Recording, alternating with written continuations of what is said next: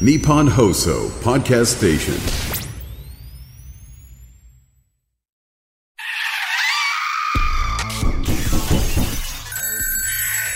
島田秀平とオカルトさん島田秀平とオカルトさん島田秀平とオカルトさん第151回の配信ですあのやっぱりね職業の数だけ階段があるなって思うんですよ。有名なのはねタクシー運転手さん、まあ、タクシーにまつわる階段ってよくありますよね。で最近だと階段師の方も増えてきていろんなねお仕事されながら階段をやってる。それに伴ってねそのお仕事ならではの階段が聞いてすごい楽しいんですね。まあ、医療関係のね病院にお勤めしてるのでそこにまつわる階段とかもねやっぱこう聞けますしあと不動産屋さんねあの富田康弘さんとかもそうですけどもね有名な階段師さん不動産屋さんやりながら階段やってるんでそういう事故物件なんかもねお詳しくって、まあ、その目線ならではの階段が聞けたりするんですよ。あとはまああの火葬場？下駄花尾さんとかねガンジー横須賀さんもそうですけど、まあ、その場所ならではの階段とか聞けてやっぱいろいろこう階段師の方が増えてくると、まあ、そういった楽しみも増えてくるわけですよね。でそんな中ねやっぱりこうお仕事の数だけだなと思ったのが今の確定申告の時期じゃないですか。であの税理士さんねあの僕あのもう長年お願いしてる、まあ、すごく誠実な、まあ、同年代ぐらいの男性の方がいらっしゃるんですけどで領収書関係とかまあねあのいろいろこう話して提出して説明してみたいなことで、まあ、大体月に1回会ってくんですけど今月ねちょ島田さん3時間ぐらい時間もらえますか？なんて言われたんですよ。あやっぱり確定申告の時期だからあいつもよりもね、まあ、話すことも多いからこのぐらいの時間かかるのかなと思ったら割とこの税関係の話がね1時間弱で終わったんですね。そし急に「ちょ今日あの話したい話がありまして」って言うから「えなんだろうな」なんて思ってたら僕実はあの不思議な体験結構してましてっていう長年お付き合いしてるその税理士さんが急にねなんかあの怪談話をすごい話してくれるっていうなんだ税の話のなんかよりも時間長く話してくれたんですけどぱりね税理士さん界隈とか税理士さんならではの話なんですよね。でなんか皆さんの中で結構あるあるでっていうのがあの相続税ってありますよね。まあそのどなたかがねクライアントの方が亡くなってしまってご家族のためにとかねことでまあ相続税のこういろんな業務をしてる時に限っておかしなことが起こるっていう話ね結構これ税理士さんあるあるでお持ちなんですって。でその僕がねお願いをし足してもらってるね税理士さんっていうのもいや僕もそんな話がありましたねあの長年ねあのすごいお世話になってた50代の男性のね、まあ、ある会社の社長さんだったんですけどもちょっとねあの心の方が弱ってしまって自分で命を絶ってしまったってすごく残念なねお別れをした方がいるんですよ。でもその方ねあのご家族のこととかいつもね気にかけてた方なんですけどもでまあもちろん相続税とかねその後ご家族がねこういろんなことでこう苦労がないようにっていうのをこうねいろいろ実務やってたんですけどもその日ね結構時間遅くなっちゃって夜中2時3時ぐらいになってやっぱり疲れてたんでうとうとうとうとおっしゃってたんですねそしたら最初ねポンポンって肩叩かれるんですよ。うわ誰もいないみたいな。でまたうとうとうとうとうとおっしゃってたら今度あの「おはようございます」声が聞こえて「わあやばいやばい」ってこうやってこう作業するんですけど全然怖くないんですよね。まあその「おはようございます」がやっぱりね、まあ、その亡くなってしまわれた方でであれきっとねまるさん残した家族会社員のためにね相続税大変かもしれないけどちょっと頑張ってお願いねっていう、まあ、そういうメッセージだって思ったんでね全然怖くなかったんですけど、まあ、そういう経験ってこれ税理士の中でね結構あるんですよねなんて話を聞きましたけどやっぱりいろんな仕事ね、ならではの話ってあるんだなということでね、またいろんなね、はい、海南さん増えてますけども、そういった話ね、聞いていきたいななんて思いました。で、今日なんですけども、デザイン関係とかのね、お仕事もされたりとか、で階段がすごくお好きなっていうね方に来ていただいてますんでちょっとね楽しみにしていただきたいと思います。この番組階段都市伝説占いさまざまなオカルトジャンルの専門家をゲストに招きし私島田秀平がディープな話を伺ってまいります。ゲストさっきねデザイン関係のね会社でお勤めた話もありましたけども、えーもうすごい人気の方でマジでなんかこの今ルッキズムの時代にねこういうふうに言うのもあれなんですけど本当この人の顔になりたいってぐらいなんか普通に歩いてるとえモデルさんっすか？みたいな。でこの前もあの YouTube の撮影でホリプロ来てもらってたんですけどみんなマネージャー陣とかその警備員さんとかがああホリプロの俳優さんなんだっていう風に勘違いしたぐらいの方です、えー、チビル松村さんというね。まあ、ちびる松村さんめちゃめちゃすごいんですお若い方なんですけどもね。あの呪物コレクター田中俊之さんも絶賛でもう大の仲良しなんですけども。なんでしょうね。もう本当に階段がお好きで雑談とかが全部階段っていう。で今日も本番始まる前にもう座って間もないのになんか自己紹介とかする前になんか階段ずっとこう話しちゃうぐらいの、ね、方なんで。なんか今回はお話ももちろん伺いますけどなんか呪術つなぎでねいろんな話がね聞けるんじゃないかなと思います。ぜひ皆さん楽しみにしてください。島田秀平とオカルトさん最後までよろしくお願いいたします。島田秀平とオカルトさん。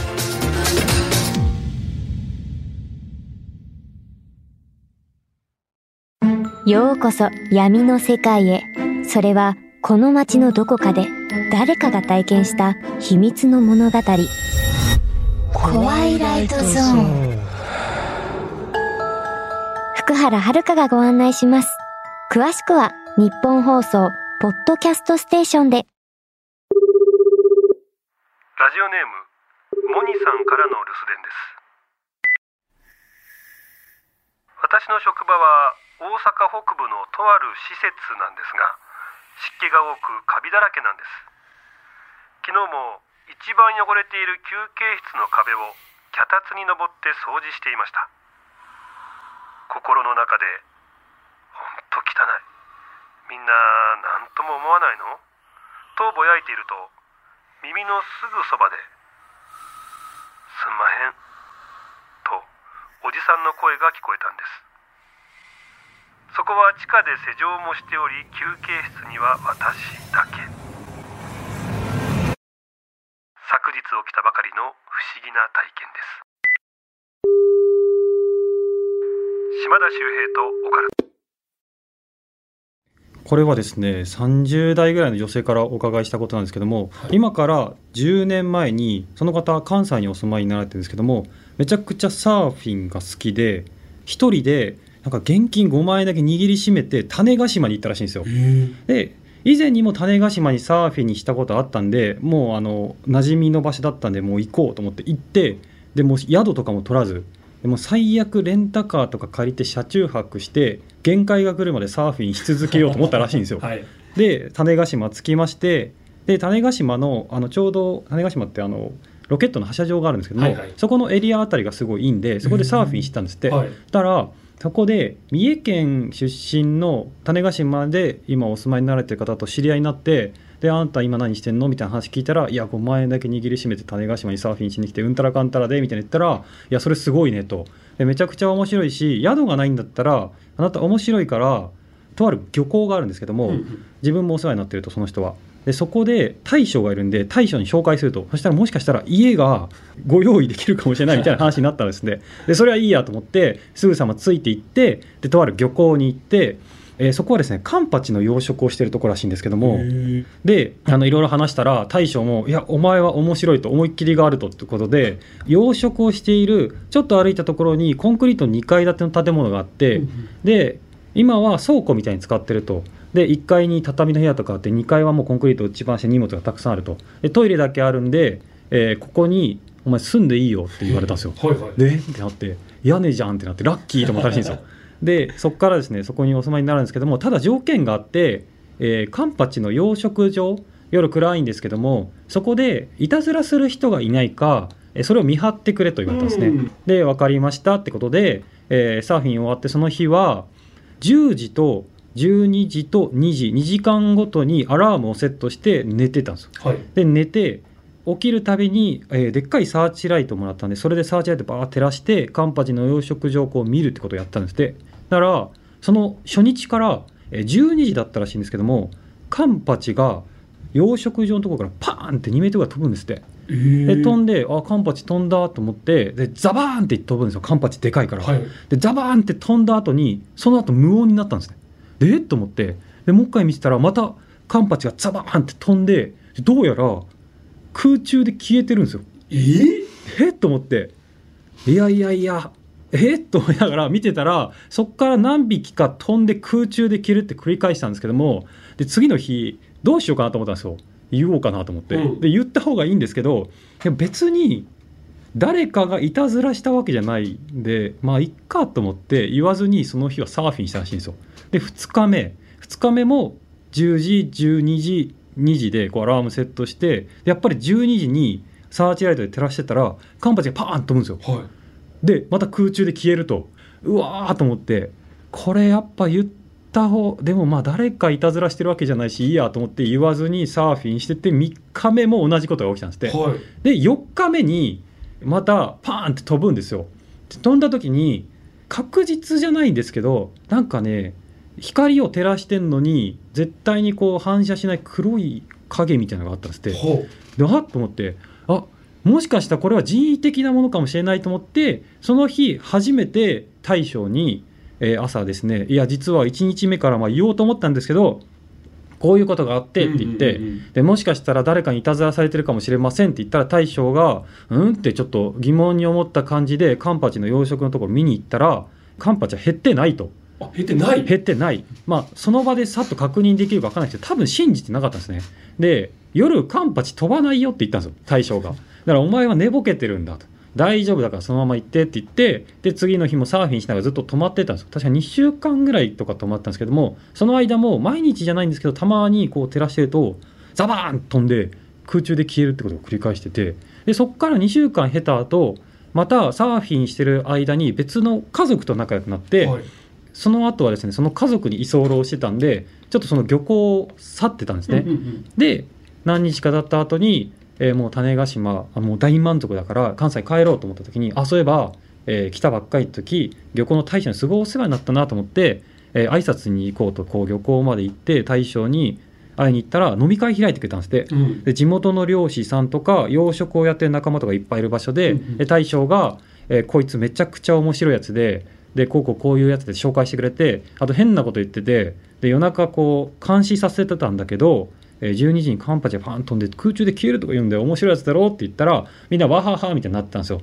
で多分えー大将はですねおもろいやつがいたっていうのを友達にも言ってたんでしょうね。だからなんか共通の事実みたいな感じでみんな笑ってたんですけど、えーその中でですね一人だけこうちょっと真剣な顔してる養殖の人がいて、はい。でどうしたんですか？って聞いたら「いやそれあると思うよ」って言ったんですよ。えなんでですかって言ったらその人はエビを養殖してるらしいんですけどもエビも夜中飛んで空中で消えることがあるって言ってっていう話です。何それ？いや何たそれ？だ減ってないんで減すよねってないって言うんですけど僕その結構25メーターかける25メーターぐらいのプールらしいんですよ。えであのそれが何個かあるんですけどそれを上から見て減った減らないってそんな一瞬で確認できるかなと思ったんでまあでも大将だから肌感で分かるのかもしれないですけどえまあ、エビはねあれですけどカンパチとかね結構大きいから大きいですよね、はい、例えば何日も連続でね、うん。いなくなってったら結構減りますよね。減りますよ減っねてない残像 なんでしょうね。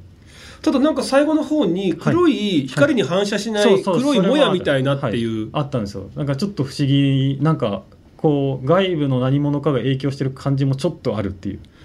えただこの面白いのが、はい。そのねなんでしょう？そのカンパチをね不思議なものがこうね、はい。さらっていくのかわからないですけどもはい。実態はね、ともかく。ただカンパチの方からビヨーンってこう飛んでるから、はい。なんかこうおびき寄せられてるみたいな。そうですね。カンパチが何者かにおびき寄せられてるのかそれとも養殖って言ったらまあ養殖で育てられてるんで自然は知らないかもしれないですけど本能で帰ろうとしてるのか わかんないですけど。気持ちだけでも。気持ちだけでも俺は自然にってわかんない。自然を知らないと思うんですけど生まれてから養殖なんで。このね本当に今日のたまたまオープニングでね、はい。職業ごとに階段があるって話しましたけど、はい。まあ、今日ねそういった養殖うん。されてる方がたまたま聞いてくださった時に、はい。えうちもあんだけどはい。カンパチとかエビじゃなくてね、はい。っていう話があるかもしれないですよね。あそうですよね。行くべきなんですよね種子島。全然行けてないんですけど。ああ、種はい。種子島だけか、でもそれは。種子島でしか聞いたことないでですも分からないですもんね、別の場所でもっていうのがあるかもしれませんし、そうですね九州であるかもしれないですよね。例えば牡蠣の養殖、え東北で、牡蠣がピョーンって飛んで、空中で消える。それはもうとんでもないことです、とんでもないですよね、はい。絶対ありえないんだから飛ぶって。そうなんですよねからそしたらもう何者かに引き上げられてですね UFO とかの話になるああめっちゃ熱い感じになってきますけど。でそうなるとあの、はい。キャトルミューテーションじゃないけども、はい。ね、誘拐されてはい。また返されますもんね。返されますね。だから数減ってないみたいな。ああなるほど。海外でいう牛が連れてでもかれるみたいな。でもあれはそのな中抜かれちゃうか。ら人間の場合ってねあのまた返されるじゃないですか、返されただます、ね、その代わりになんか耳元にチップ埋め込まれてるみたいな、はい。え 養殖のカンパチにチップ埋め込んでもここしか移動しないけどなと思いますけど、ただやっぱり宇宙人からしてもいろんなサンプル欲しいわけですから、ね。人間だけなわけないですもんね、はい。それです。それでいきます。い行きますじゃないんです。考察チビル考松村さん。察は自由松村さん。え？えねそういうで行きますじゃないんです。え？こういう感じでこの人ねいつも不思議な話を持ってきてはなんかこう落としどころを見つけて一人で納得して帰ってくるんですけどこっち全然すっきりしてないんですよ。もやもやするんですよ。もやもやしてますか？話めちゃめちゃ持ってますよね。今まで僕はその考察は持ってなかったんで今後それでいこうと思います。行こうじゃなくって、はい。今回のゲスト改めまして、チビル松村さんです。お願いいたしはい、あます、りがとうございます。よろしくお願いします。さあもう本当雑談が全て階段になる男と言っても過言ではないんですけどそうね好きですよね、階段。好きですね。あ気づいたらこうなってました。ちょっとプロフィール紹介させていただいていいですか、はい、はい、あ石川県金沢市はい出身なんですね、はい。あれ地震大丈夫でした？地震はあのちょうどその地震の日に僕は帰ってたので、ああだってお正月ですもんね、だいあの僕はあの怪我とかはなかったんですけども、ご家族も。ご家族も。ただ家とかはめっちゃくちゃになりました。はあ。で、ひびとかが入ったりとかして大変でした。うーん。だってね能登とか、はい。ねあと珠洲市とかもそうですしね,、はいね。あの辺とかもう皆さん本当にまだにこう生活がっていうところで、お友達とか近しい方もまだまだって方いらっしゃるんじゃないですか、そうですね。あの能登だ能登はアートでこう街を盛り上げようとしてたので、ねはい。だってあのね大学どこでしたっけ、大学も金沢の美大に通わせていただいてまして、はい。で今皆さんそうやってね、い。まあ、いろんなこうデザインなんかもされる会社でお勤めになってるわけですよね。はい。はい、大学の先輩とか後輩とかたくさん住んでてもう全てを失ったって言ってましたね先輩が。あと地元の高校生にその先輩が授業をしててその授業の一環で地元の階段を集めてでその町おこしのためにこう情報として公開するみたいなことを活動してたのお手伝いをお手伝いしても1回ミーティングしただけなんですけども階段ってこうやって取材するんだよみたいな感じでこうお話ししてたんでなんかこうちょっと能登でイベントしようよみたいな話もしてたりして虚無感というかあうん。そっかってなっちゃいましたね。まだちょっとね時間はかかるかもしれないですけどもね、なんかこれまた新たにね、お客さんをとか、はい。ねまた盛り上げていこうっていう時には、はい。何か本当にね松村さんやっぱ地元のことなんでね、はいこういろいろやっていきたいっていう思いですよね。そうですはい、お手伝いできることがあればと思っております。はい。はい、まあ、そして、えー2019年から怪談師として活動開始ってはい、と意外と最近なんですよね。最近ですね。もともとめちゃくちゃ好きであの聞いてたんですけどもあの特に自分から活動するってことはなかったんですね。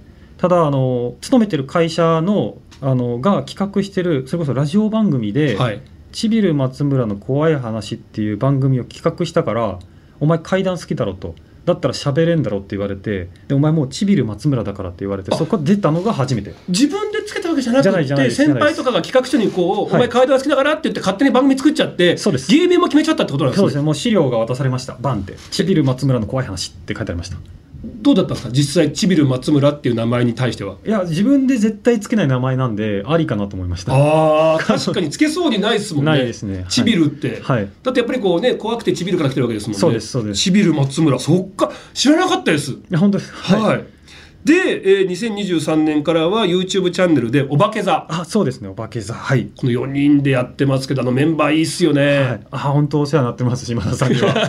ちょっとメンバー皆さん 紹介していただいていいですか、えーメンバーはですねまず深津さくらさんというはいですね、えー今年の怪談最強戦。最強位ですね、はい。優勝されたチャンピオン。はい、サッカーとしてめちゃくちゃ活躍されてる。あと、えー建築家怪談師の和田さんっていう方です和田さんハンサムなお兄さんですけども、はいはい。ちょっと変わった。ちょっと変わった。可愛らしい方ですよね。そうですね。はい、でも怪談大好き、はい、で九州で怪談の活動をされてたっていうか本当に取材だけ10年間ぐらいしてたあの伊勢海若さんという方がですね。もともとその深津さくらさんとね同級生だったっていうご縁もあったりする。まあ、本当にその4人が怪談めちゃくちゃ好きで。そうです。はい。でみんなお若いからなんか大学のサークルとかではい階段って面白いよねって、はい。もう朝まで飲みながら話してるみたいな空気感をそのままっていう4人だから、はい。オカルトサークルの延長みたいになってますよね。はい。だからねあのイベントとか YouTube も素晴らしいんですけど、はい。その皆さんがその、まあ、美術大学であったりとか、デザイン系のお仕事されたりもしてるので、はい。あのイベントのとかにね発売されるグッズがめちゃくちゃおしゃれっていう。あそうなんですよ。あの運営をされているのぞみさんというデザイナーさんがいらっしゃってその方がめっちゃグッズ上手ででその方のおかげであのイメージができてて実はメンバーはそんな何もしてない そんな何もしてないいやでもあの空気感大好きでね、本当に階段好きな皆さんなんだななんて思ってましたけども、はい。さあじゃあちょっとこの後にですねもう一本ちびる松村さんに階段披露していただきたいと思います。お願いいたします。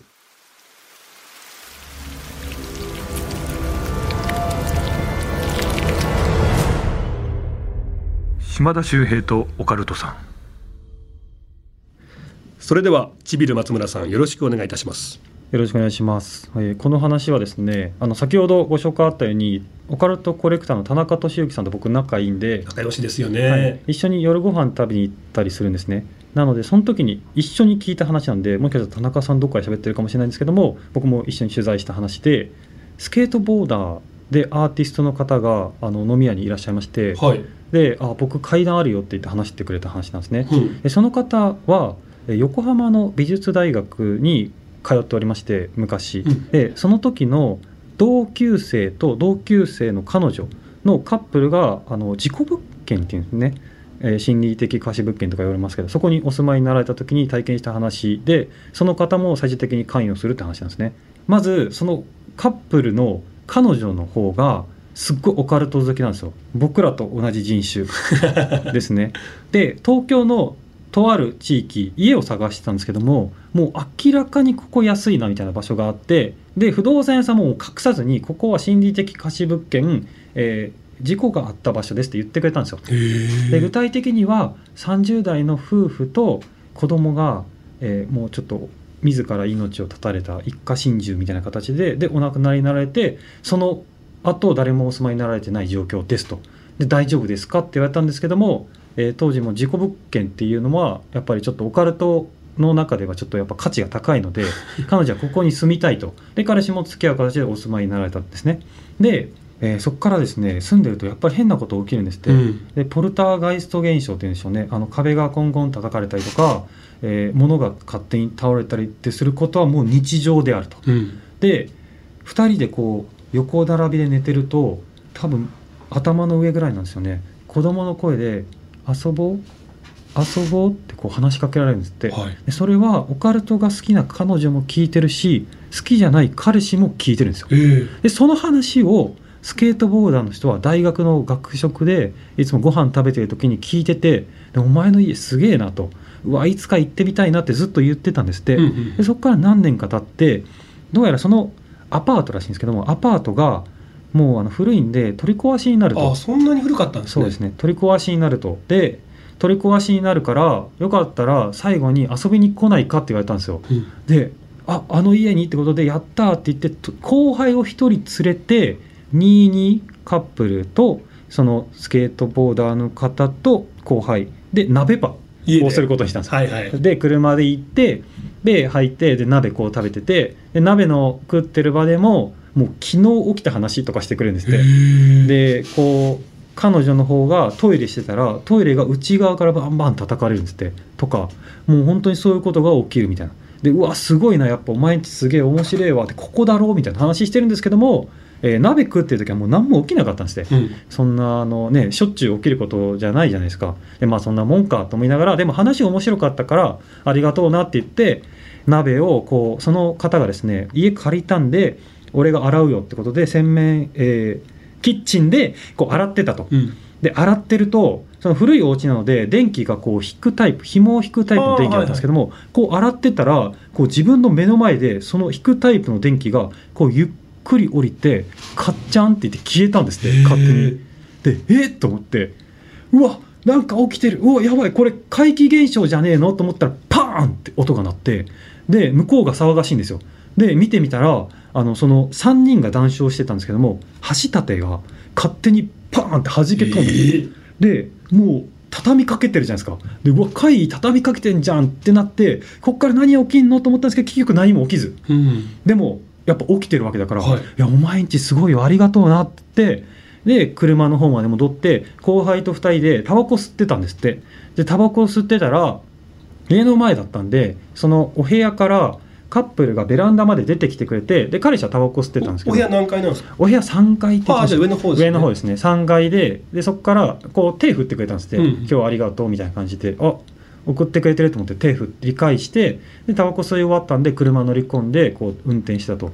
そしたらその後輩がですねすごいおしゃべりな後輩なんですけども車運転してる最中ずーっと黙って一点だけ見つめてるんですよ。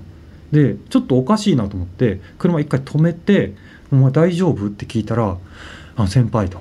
あの僕ちょっと見ちゃったかもしれません」って言うんですよ。うんえ何を？って聞いていや最後ベランダにカップルが出てきてくれたと。で2人出てきましたよね。でも僕には真ん中にもう一人人影が見えたんですよ。小さい人影。あれってもしかしてあそこで亡くなった子供なんじゃないですか？って言ってて。で僕初めてですって。ですごいことだから。でもしかしたら聞いてないだけでベランダってなんか意味あんのかなと思ってすぐに電話したんですって彼氏の方に。だからすぐ出てくれて「あのさっきありがとう」っつって「あの今こうこうこうでお前最後送ってきてくれたよな2人で。うん。その2人の間に黒い人影があったらしいんだけどって言ったら向こうが「え？なんて？ちょもう一回言って」って言うんですよ。いやだからお前ら2人でこう送ってきてくれただろ、うん。でその間にもう一人人影がっつったら「いやいやもうえおかしいよ」って言うんですよ「いやおかしいいやおかしいのは分かるけど」って言ったら「いやいやおかしい」って言って最後送ってったけどあの送ってったのは俺だけだよって言った。んですえ？彼女はシャワー浴びてたって言うんですよ。すぐに。だからベランダに出たの俺だけだよって言ったんですよ。だからそのスケートボーダーの人は真ん中の人影は見なかったけどカップルの彼氏の方ともう一人の方それはいないはずの人だったっていう。そっちもってことだったんですね。え？え？そのごめんなさい。物件って不動産屋さんからどういうことがありましたよっていう説明あったんでしたっけ？もありましたあともとはりました。あの30代の夫婦とお子さんが住んでたんですけども一家心中されたと。ご夫婦とちっちゃなお子さん？はい。へえ。ってなると3人ですよね？大人2人と子供1人、はいでも最後見えた人影っていうのがはい。2人の大人とはい。1人のってことですよね、はい。ってなったらその3人ともだったんじゃないかとか思っちゃいますけどね。そうですよね。でもその男性のお友達はなんかタバベランダに出て、そうですね。タバコ吸ってる雰囲気があったんで多分それはご本人じゃないかなと思うんですけどもなんか難しいですよね解釈が。なんかチャンネルが合うっていう話ああるじゃないですか、はいはいはい。でもしかしたらお化けが家族でいたとしても子供にチャンネルが合う人もいればなるほど。子供にはチャンネルが合わなくてみたいな人もいるのかなとか思ったりとか。あとあのよく言うのが、はい。霊感が強い弱いってよく言いますけど、はい。例えば僕らなんか弱い人がなんかふわーって見えた人影っぽいのが見えたって思っても霊感が強い人はそれが人の形に見えるとか、はいでもっと強い人はどんな表情でどんな服装か分かるみたいな、ね。だから一人幽霊が見えた、はい。そのお友達、はい。スケートボーダーの、うん。で2人プラス子供も見えたお友達っていうのはなんかそっちの方が霊感が強いから、見える数が増えてたんじゃないかとか、かもしれませんね。そういう解釈もありますよね。なんか難しいんですよね。なんか具体的にこうもう少し突き詰めるともしかしたらなんですか一家心中って誰かが主導になったと思うんですけども、はいはいはい。そのトリガーになった人はもしかしたらもういなくてね、残りに2人だけそのお家に心が残ってしまったのかもしれあなー。いでその2人だけ見えたみたいな。で確かになんかその電気とかねあとその橋立てをバーンって投げるとかってなんか怖がらせるっていうのはなんかいたずらしてる感じがしたんですよね。はい。聞いてる時に。だ何かその子供が遊んでるのかなって感覚はあったんで、もしかしたらそうかも。あとはもしかしたらその子供はいたずらの意図は自分のことを認識してほしいってことなのかなと思ったりとかいやあとさっきあのごめんなさい。あの霊感が強いからたくさん見えるって話僕しちゃったんですけど、はい。松村さんがチャンネルが合うって言ったじゃないですか、はい。今思い出したのが心霊写真あるあるで、はい。例えばここ写ってますよって聞いてね、うん。で僕もそういうの好きだからもらって、はい。で友達に見てみてこれ心霊写真なんだよって言うと、はい。もちろんその僕が思ってるところをうわここ怖いっていう人も多いんだけど、はい。時々いません？そこじゃなくって違う方ここ怖いとかって新たな幽霊発見する人。いますいます。えそこ映そこ見えんの？いや何言ってんの？ここ怖いじゃんみたいな。やはい。っぱ人によって何かチャンネル？はい。相性がいい幽霊って言ってそれによって見えてるのが違うのかもしれないです違ね、うのかもしれないですね。でもそういう画像をもらうと僕あのフォトショップでコントラストこういじったりとかするんですよね。デザイナーの悪いとこ出てますよ。とかいじるとでもやっぱりあの確かにいやこんなに白いもやじゃんみたいないうところもコントラスト上げたら若干シュミクラ現象かもしれないですけどわかる。人いやでもこれコントラスト上げないと人って分かんないのになんで分かったの？みたいなことがあったりするんですよ、はいはいはいはいはいはい。だからやっぱ勘というかあるんだなと思いました。なるほど、い。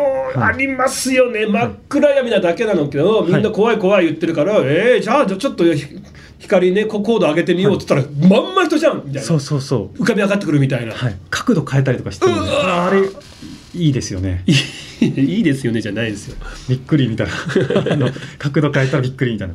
なんか心霊写真もあの最近すごい不思議な話をお聞かせいただいてあの僕古着とか好きなんで古着屋さん行くんですよ。で古着屋さん行くとあの結構喋って「じゃあ職業ないんですか?」って言われたら「来た!」と思って「怪談師です」って怪談 師ですって言ったらすごい話盛り上がって「何怪談師?」ってなったらそこから怪談聞けるんですけど、うんそれもやっぱそうやって聞いた話なんですけどその古着屋さんの店員さんはもともと福島にお住まいになられてたんですね女性の方なんですけどもで小学校の時に、えー仙台の方かな仙台の方にちょっとお名前はちょっと出さないんですけども大きな公園があって、はい課外学習で、えー学校でみんなで行ったんですよそこに。うんうんうん。でいっぱい遊んでで大きな池があるんですね。でその大きな池の前でクラスごとに記念写真を撮ったんですよ。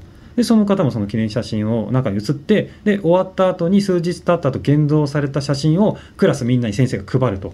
たらその場では何もなかったんですけどもお家に持って帰った後にこれ心霊写真だぞって言ってすごい騒ぎになったんですねで確かによく見たら足が2個ある子だったりとか手がない子とかいっぱいこう怪奇現象的なことが起きてるんですよ。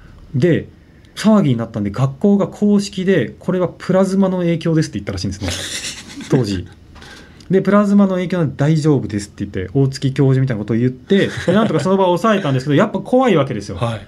でその店員さんは、えー小さかった頃にですねその写真をですね家に置いとくの嫌だったから仙台にあるおばあちゃん家の実家の写真とかをいっぱい置いてあるところにこっそりこう隠したんですよ。でそれを忘れてはい高校生になってもともとマンションに住んでたんですけども一軒家をせあの福島に買ってでこう過ごしたと。である日夕飯の準備をお母さんがしていてでそれをお手伝いするってことで食器棚の方に行ったんですよ。で食器棚が木の扉らしいんですけども木の扉を一回開けてで食器を出して木の扉をもう一回閉めたらその隙間から紙がパタンって落ちたんですって。はい。でと思ってなんだろうと思って拾い上げてみたら小学校の時に撮ったあの心霊写真なんですよ。ほう。それはおばあちゃん家にあるはずなのになあるはずなのに木の扉を一回閉じて開けたらそこから出現したんですって。で怖くなってどうしようどうしようって周りに相談したらとにかくこういうのはお寺か神社か分かんないけど燃やすべきだって言ってえ覚えてないらしいんですけど近所のお寺か神社のところに渡してで燃やしてもらったという話を聞きました。なんかなんでしょうね。なんでしょう？物質化なんかね瞬間移動。かはいはいはい。でクラス全員に配られたんでうん。まだあのストックがあるはずなんですよ。ストックでっていう方僕はそれをくれって。いやムーの編集者じゃないんですからえ？本当に。もうねあのみんな怖いから消しちゃいましたとかね、はい。お焚き上げしちゃいましたって言うと本気で悔しがりますもんね、何やってんだよ財産なのにっつって。そう。証拠として素晴らしいじゃないですか。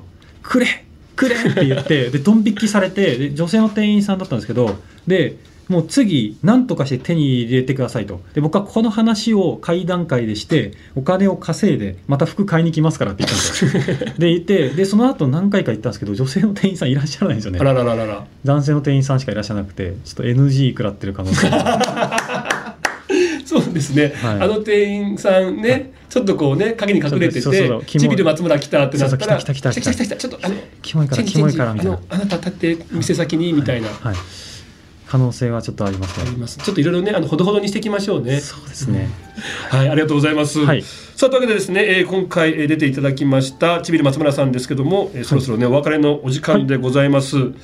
この番組あなたからのメールお待ちしております。あなたの周りで起こった不思議な出来事地元でささやかれているオカルト情報島田周平に聞いてみたいことゲストに呼んでほしい人あとリスナーの留守電怪談といいまして留守電に入ってたら嫌だなーっていう短い怪談ね、えー送っていただいております。メールの宛先 OCT アットマークオールナイトニッポンドットコム。OCT アットマークオールナイトニッポンドットコムです。お願いいたしますさあちびる松村さん次回もお付き合いいただきますので、よろしくお願いいたします。よろしくお願いします。今度止まんないですね怪談。はい。ちょっと留守電もありますよ。留守電階段のやつ？それどうしましょう？ちょっとこん留なの。守電っていうかあのその死んだ人と電話したみたいな話があって。ええあそうかそうか。留守電のこのコーナーに送れるような階段じゃなくって、はい。留守電がテーマの階段があるってことですね、あちょっとぜひちょっと次回はい。聞かせていただきたいですね。お願はい。えー島田秀平とオカルトさん。次回もちびる松村さん登場です、お聞きください。よろしくお願いします。島田秀平の開運ワンポイントアドバイス。さあ今回ですねご紹介するのは、えー家庭での風水術です。やっぱりね漢字でも人を良くすると書いて食と書きますが食に関する場所キッチン。まあね台所というのは非常に大事なんですねそれで今日はですねあのキッチンでやってはいけないことはいこういうふうにしたらいいよという風水術紹介したいと思います。やっぱりですねあの洗い物をためないっていうねこれはもう鉄則なんですね。まあ、流し台にですねちょっとこう後で洗えばいいかとか帰ってきたら洗えばいいかなんてやっておいてしまいますと悪い気が充満してしまうなんてありますからね。ぜひあのすぐに洗う習慣つけていただきたいと思います。であとねそのキッチンにゴミ箱をね置く方もいると思うんですがこのねゴミ箱のねゴミからもちょっとこう悪い気が出てしまう逆流してしまうって考えがありますんでぜひねゴミ箱を置く場合は蓋がついているものこれにねしてほしいと思います。そしてあと食卓ですねテーブルなんですが角張ったテーブルよりも丸みを帯びたテーブルの方がいいと言われています。これなんでかっていうと角張ったテーブルは角が立つ。家庭運が悪くなってしまうと考えられているんですね。ぜひご縁を結ぶように丸みを持ったテーブル使ってみてはいかがでしょうか。洗い物をためない。ゴミ箱には蓋をつける。そして丸いテーブルを使う。ぜひねえ参考にしていただきたいと思います。島田秀平とオカルトさん。